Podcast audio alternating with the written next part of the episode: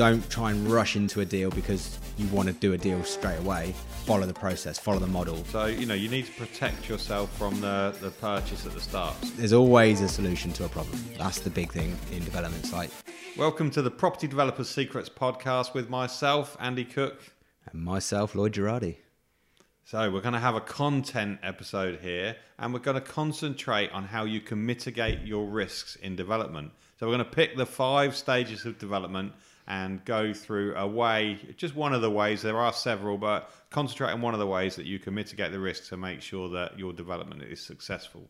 Yeah. So um, in developments, we have our well, we have our six um, processes of becoming a successful developer. So you've got the funding, you've got planning, you've got the finding the deal, you've got the exit, you've got the um, the building of it, and you've also got the mindset of it. Not in that order, um, but basically the six elements. So we're going to take the five element, elements, excluding the mindset, because the mindset is um, yeah a bigger element in itself. But the first one then is is finding um, finding a site. So what's the risk of not finding sites? I suppose. So our principle and the way we teach people is you um, follow my rule, which is the 130 10 rule. So that's finding 100 opportunities, analyzing 30 a month, and offering on 10 a month uh, because you want to be building your pipeline. Um, and pipeline in developments is so important. So the risk of not getting a site is because you've not got a big enough pipeline. Um, you need to get that pipeline going. So the first thing to do is get as many sites under offer as possible.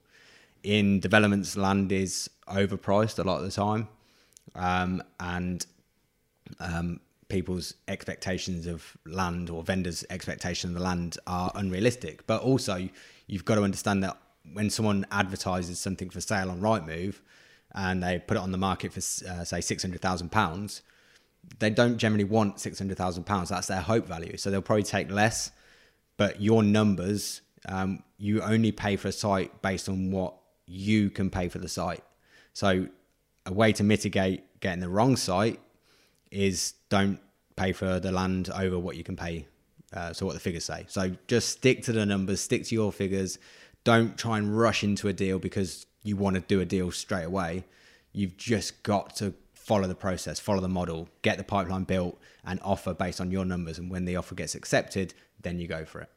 So yeah, that's kind of the mitigating risks in the finding part. Okay. Planning, mitigating planning. So yeah, planning is a complicated system. So you know, there's no guarantee with planning. It's subjective to a certain extent. Um, there's obviously um, rules that they have to follow, but um, if you're buying sites that need planning just on risk value alone, then it's going to take a long time and it could get tied up in the system. We've had sites that have been in planning for three or four years, haven't we, with Yeah. redesigning schemes and going back with different things. So, you know, it can take a long time. And people listening will be like, bloody hell, three or four years, and that, Yeah. can't do that. We had other sites going on in the background, so it wasn't an issue. But then what you're about to say Well, it wasn't ideal, was it? Yeah. Like, you know, But what you're about to uh, say and how we mitigate the risk is actually that wasn't much, wasn't much of an issue in the in the in the bigger picture. Yeah. So you know you need to protect yourself from the the purchase at the start. So if you just buy at risk value, all right, you know you might get more deals accepted because you're taking the risk on. But we're talking about mitigating risk. So if you want to mitigate that risk, you have to put in for sites. Um, if, if they haven't got planning, it will be subject to planning. So you know you need the vendor to come through that journey with you. You can sometimes give them more money once it's got planning. You agree that you'll pay them a bit extra, but you need them to come on that the, the planning journey with you. And if you don't get an amount of planning, you know you'll have a, a bottom stop that you can pull out of that deal. Then, so the deal that you said there, we did put a deposit down, didn't we? We agreed through our solicitors that if we didn't get a certain amount of houses on there, that then we would get our deposit back. You know that you're not going to get everything. 100% refundable, yeah. everything's a, a negotiation. That's not going to happen on every site. You're not going to just be able to say, right, I want that. You won't win sites. But on that one, we were buying it from the council. That was agreed through the solicitors, and we did actually get planning. But we were originally going for like nine houses. There was reasons why we couldn't do that. We ended up getting four bigger houses on there, which was under our limit really, but it worked viably because they were different style of houses. But we'd protected ourselves is the point. Obviously, the other way to mitigate planning is to not go through the planning and, and actually go, look for stuff with planning. Yep. Now, you know, when people start out, we quite often say that the first deal is going to be your hardest because you know there's lots of new things you're going to be doing. You'll, it'll probably be the first time that you're borrowing money from private investors. It'll be the first time that you're getting development funding. It might be the first time that you've ever been through the build working with contractors. So planning again, if it's your first time, you want to minimise some of those factors. So maybe not focus on like having retirement money on your first profits from your first development just do want to get some momentum. So understand that you're going to be taking a slightly less profit margin on it, but the planning is a, a risk you can mitigate without even having to go through that, isn't it? Yeah, no, definitely. Um, so next one is the funding element. So um, I suppose the risk of not getting funds for a development you've got an offer accepted on, um, for example. So um, your offer is accepted, you are subject to planning or subject to full site appraisal. You'll have a, a period of time where you can go out to uh, find investors. So with commercial developments, it's not necessarily going to be a quick turnaround. Um, this is a commercial purchase, so you've got to go through obviously all the, the normal sort of searches and things uh, with the site, but you've also got to go through commercial finance. Um, so the first one is if a lender doesn't lend to you, there are hundreds of lenders out there, um, and doesn't matter what sort of position you are as a purchaser buying that site, even if you've got bad credit or credit history, there will be lenders out there. You might end up having to pay a little bit more money because of that, but there are lenders out there, and you are not restricted to just one lender. There will be a, a selection to choose from. But this is why we use brokers because they know the market that uh, will suit you best. So if you can't get lending from a specific lender, then there's probably another lender that will lend to you. So as long as the deal works and stacks up, there should be lending available. Um, in terms of the investment from an investor, I suppose the the fact of not getting lending that way, um, again, you've got time to build that pipeline up. I'd start networking now. I'd start talking to people now. Start showing people what you're doing now, um, and people follow your journey. Again, if the deal works and stacks up, there is money out there. You might not necessarily know the investors right now, but when a deal works and it, it looks decent and there's a good return for an investor, um, then someone will invest. And it might not just be one person, it might be a few people uh, invest in that deal as well. So um, there are different ways to find money. I suppose if if all comes to it and you cannot find anything, um, again, we're offering subject to full site appraisal or and there's an element that you can back out at that point. So there's a process where you can find money without spending money first. So I think that's quite a, an important part in how we teach people to become developers. So you have a period of time where you can go out and find money. So if you can't, you can't. Okay, but from our experience, those people that said they can't at the beginning ended up finding finance from the way we teach people. Cool. Okay, so building. Yeah, next one is the build phase. Now, this is um, something which, which worries and intimidates a lot of people if they're not from the build side of it. So, if you are from the build side of it, you perhaps feel really comfortable. If you're from the trades or you got, you know, you've got a small building company, uh, project manager maybe for one of the bigger building companies. Well, you're going to be doing the same job as you always do. You're just doing it for yourself, so it's probably not going to worry you. But there is obviously risk in working with a builder, and I'm sure with you know a lot of people have had um, experiences even on extensions with their own home where the builder's not always done what they said, or they've you know they've um, you know not given a contract properly, or, or you know they, they get into a bit of a, a, sticky situation. So developments, the good news is they're a bit bigger. So we do generally have contracts and things like that. So that's your first mitigation. You get a proper contract. So the ones we normally use are JCT. Um, there are others out there. Um, but you know, JCT ones are normally the ones that suit ours, and and and, and it's minor works normally. But there's people yeah. out who can help you write that, like contract specialists who can help you fill that in. Um, but one point that, and one way you can do that again if it's the first time you've done it and you're working with a builder um, if you just contract a builder then that's where people get a bit unstuck isn't it? You know they, they contract a builder. Now builders aren't always the best business people. They come up through the trades and all that kind of thing. They're great at building a house but it doesn't mean they're great at doing the books and, and planning programming and all that kind of thing. And also if you know if you've had that experience with your extension sometimes you know the developer, i.e., me, I sort of I, I have more weight with their schedule because I pay them more if it's a subcon uh, like a electrician or plumber or someone like that, a sole trader. Um, whereas you're only giving him a very small part of his wage, if you like. So you know it might be me who's had an issue, but I can call them off site easier, and they might let you down rather than let me down because I give them eighty percent of their work. Yeah. So again, you know, it, it's not, they're not always the best um, business people. It, it's it's more about you know what feeds them and stuff, isn't it?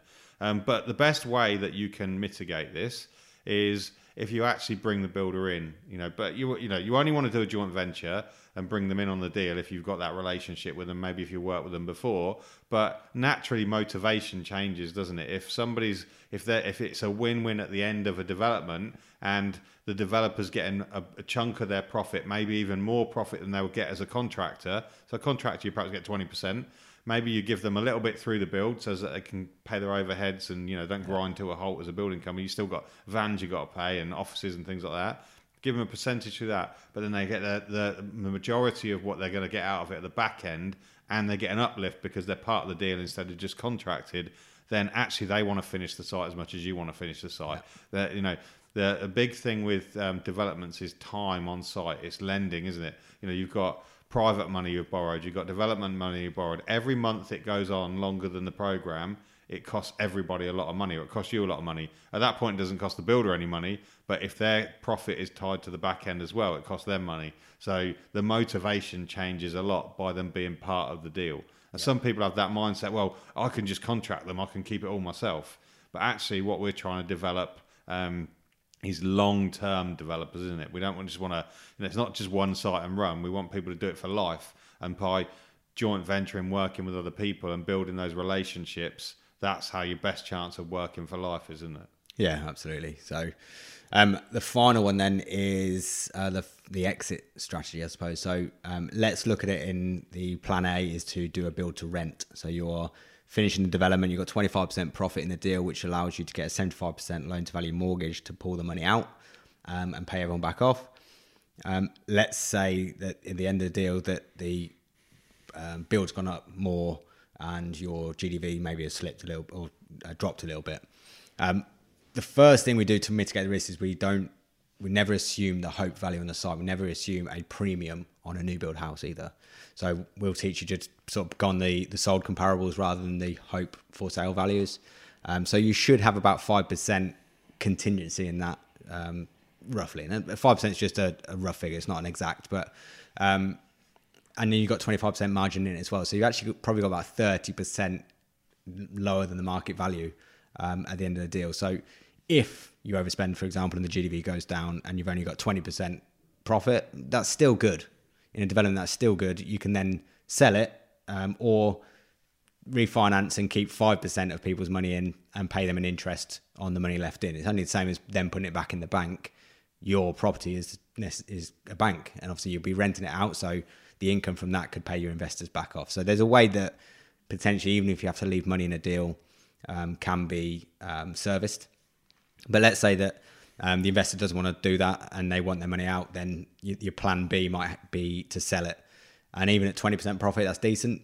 Even at 15% profit, that's decent. At 10% profit, yeah, it's getting a bit tighter, but you've still made profit.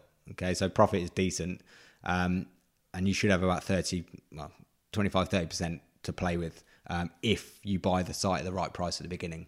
Um, so there are exit strategies. Um, there are bridging products out there as well that you can do a bridge to let. So it's like a three year product which allows a developer to get off the expensive development finance and move on to a slightly cheaper but not the cheapest product, um, which is a bridge to let product. So um, or developers exit they call it as well. So that is basically giving the developer three years to sell at a reduced interest rate to development finance. Because at the end of the deal, the risk for the lender's gone, isn't it? Because the site's developed, and the only risk now is it not selling. So the lenders will potentially give you a um, either an extension or you refinance onto another product, which is the bridge to let. So there's, there's always a solution to a problem. That's the big thing in development. Like there's always a solution. Okay, so don't go into development trying to highlight every single risk and every single challenge that's going to happen and you think it's going to happen on every site. It's not not every challenge is going to happen uh, on a development. So yeah, these are just five ways that you can mitigate risks um, on a development site. So yeah, yeah, no, it's great, great points.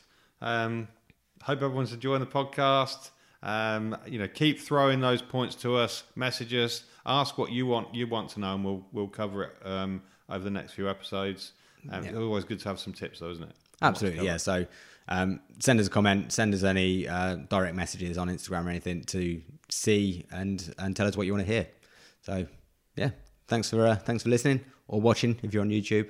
Um, if you're on YouTube, drop the comments below about what you want to hear on the, the episodes as well. So cheers, guys. See you later.